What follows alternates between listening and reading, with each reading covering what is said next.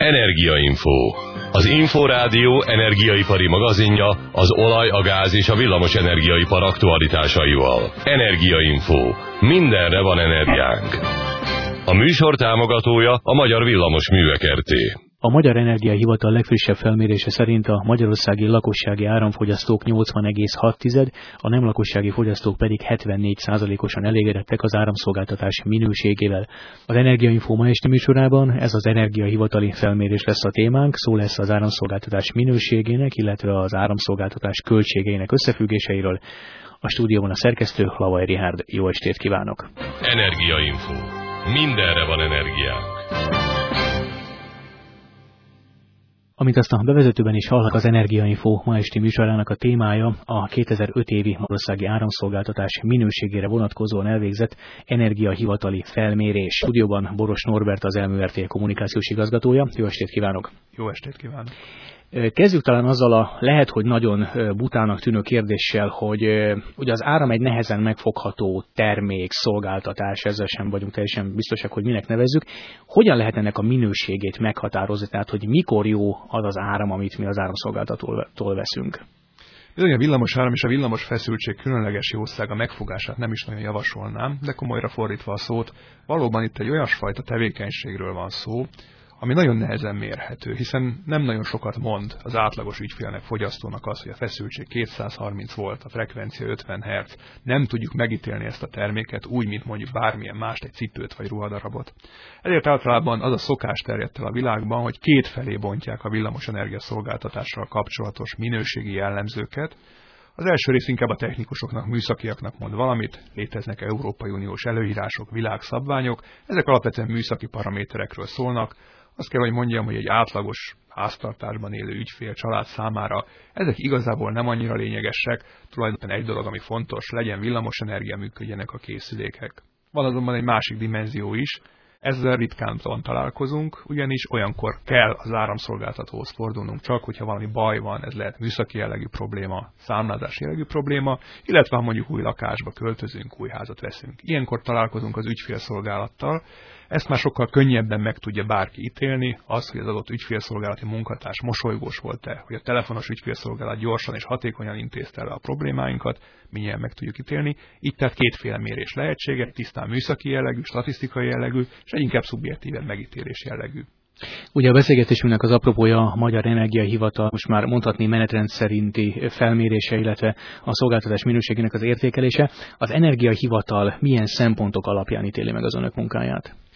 A Magyar Energiahivatal, mint független fogyasztóvédelmi szervezet valóban gondos szemmel figyeli a szolgáltatók munkáját, és az elmondottaknak megfelelően kétféle szinten végzi ezt, persze többféle úgynevezett célellenőrzés is lehetséges, de alapvetően egyrészt a műszaki paramétereket vizsgálják, ezek mérések sorozatát jelentik ezek a vizsgálatok. Van azonban egy másik módszer is, amikor egy úgynevezett elégedettségi vizsgálat keretében megkérdeznek megfelelő számú ügyfelet a különböző szolgáltatási területeken, számos dologról, megkérdezik őket arról, hogy elégedettek a szolgáltatás folytonosságával, tehát nincs -e túl sok áramszünet, arról, hogy udvariasak-e az ügyfélszolgálat munkatársai, arról, hogy esetleg szeretnének-e másfajta számlázási rendszert, szeretnék-e az ügyeiket interneten keresztül vagy e-mailben intézni, és ebből összeáll egy kép, egy átlagos kép, amely a szolgáltatókat minősíti. Különös jellemzője ennek a fölmérésnek, hogy igazából ez egyfajta útmutatásról is szolgál, hiszen mindig két dolgot kérdeznek meg az ügyfelektől, azt, hogy egy adott dologot mennyire tartanak fontosnak az ügyfelek, és azt is, hogy mennyire elégedettek, logikus tehát, hogyha valaki valamit nagyon fontosnak tart, de nem elégedett vele, akkor ez tipikusan olyan helyzet, ahol javításra van szükség, feltéve persze, hogy ennek valaki a költségét is vállalja. Mennyire esik egybe a megmegítélése az önök saját megítélésével? Közösen végezzük ezt a munkát, hiszen közös érdekünk az, hogy pontosan lássuk a fogyasztóink igényeit, hiszen a villamos energiaszolgáltatás legalább ma még monopól tevékenység nem lehet választani, tudnunk kell tehát, hogy hogyan látnak bennünket az ügyfeleink. Az a tapasztalatunk, hogy az összes statisztikailag értelmezhető mutatószám jelentős mértékben javul, az elégedettség azonban mégiscsak stagnálni látszik, úgy tűnik tehát, hogy jól lehet bizonyíthatóan, és ez talán a ráfordításoknak köszönhető, mérhető paraméterek javulnak, de a vágyaink, elvárásaink, jogos elvárásaink nagyon-nagyon sok esetben ezzel párhuzamosan, vagy talán ennél gyorsabban nőnek. Ennek pedig ilyen egyszerű oka van, amíg régebben a villamos energiát mondjuk csak világításra, rádióműsor hallgatására használtuk, és egy rövidebb üzemzavar nem igazából jelentett problémát, ma már egy másodperc töredékéig tartó úgynevezett feszültségletörés, tehát egy az emberi szem által nem is észlelhető megszakítás adott esetben a számítógépünket bizony igencsak zavarhatja, megzavarhatja azt a munkát, amit éppen végzünk. Az Energiahivatal 2005-ben 6700 lakosság és 1600 nem lakossági nagyfogyasztónak a véleményét kérdezte meg. A két csoport megítélése, illetve elvárása az önök tapasztalatai szerint különbözik-e? Alapvetően különböző elvárásokról van szó, hiszen egy nagyfogyasztó esetében teljesen más jellegű kérdések merülnek föl. A nagyfogyasztók ma már is élvezik az úgynevezett liberalizált energiapiac előnyeit, tehát azt, hogy elvileg legalábbis szabadon választhatnak szolgáltatót, míg a lakosság esetében ez nincs így. Ma egy nagyfogyasztó gyakorlatilag szavazni tud olyan módon is, hogy szolgáltatót vált, erre lehetősége van. Ebből fagad talán az is, hogy nagyon különböző megítélési eredmények születtek. A nagyfogyasztókról azt mondhatjuk, hogy inkább elégedetlenebbek lettek az elmúlt esztendőkben. Emögött véletlenül az van, hogy a magyar villamosenergia piac nem igazán likvid, nincs olcsó szabad kínálat, ezért a nagyfogyasztóknak az a jogos elvárás, hogy az árak csökkenjenek, sajnos nem teljesült be. Ebben azt gondolom nem a szolgáltatók a ludassak, hiszen nem ők állítanak már ő villamos energiát, hanem ezt vásárolják haza és külföldi termelőktől. A lakosság esetében úgy tűnik, hogy alapvetően nincs változás, az elégedettség szintje nem nagyon változott. Vannak azon területek, amelyeken kimondottan nőttek az elvárások, ilyen a számítógép üzemeltetéséhez kapcsolódó folyamatos és szünetmentes szolgáltatás igénye, vagy akár az, hogy egyre többen szeretnék e-mailben intézni az ügyeiket. Eltérőek egyébként a fővárosban vagy az elműszolgáltatási területén működő lakossági, illetve ipari nagyfogyasztóknak az elvárásai mondjuk egy tanyavilághoz, vagy egy ritkán alakott megyéhez, térséghez képest? Rendkívül nagy az eltérés, hiszen az elműért és az émászert egy gyakorlatilag egy szervezetben, egy ügyfélszolgálati központon keresztül látja el az ügyfeleit, és ugyanazt a szolgáltatást rendkívül eltérően ítélik a Budapest és a nem budapesti fogyasztók.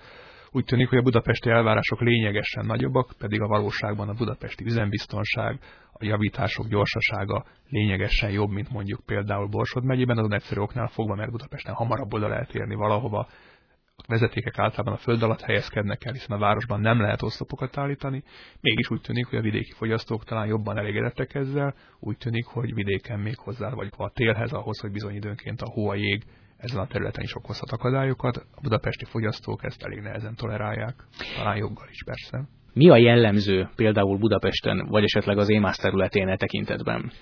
Igazából az ellátás színvonaláról ma azt lehet elmondani, hogy az úgynevezett üzemkészség, tehát az az időszak, amikor semmilyen probléma nincs, ez olyan 98-99 százalékos, ez azért egy autóban sem, tehát nagyon közel vagyunk a 100 százalékhoz, de azt is tudni kell, hogy az utolsó 1 százalék leküzdése rendkívül drága, és egyáltalán nem biztos, hogy érdemes, hiszen amíg mondjuk 100 forintból folyamat kezdetén, amikor elkezdtük ezt a munkát, nagyon nagy javulást lehetett elérni, az utolsó 1%-ot bizony igen nehéz leküzdeni, és nem is biztos, hogy mindenkinek szüksége van arra, hogy valóban egy tized másodperces letörés legyen az életében, hiszen lássuk be azért az emberek többsége nem működtet otthon számítógépes szervert, és nem is biztos, hogy az ehhez kapcsolódó költségeket ki akarja fizetni, hiszen a valóság az, hogy a villamosenergia szolgáltatás költségeit átlagosan fizetjük, nem személyre szóló díjak vannak, hanem egyfajta átlag képződik célszerűbb talán az olyan esetekben, amikor valamiféle számítógépes, nagyon bonyolult rendszer működik egy lakásban vagy egy bankfiókban, a problémát helyi szinten megoldani, majd szünetmentes számítógépes tápegység ára 20-40 ezer forinttól kezdődik,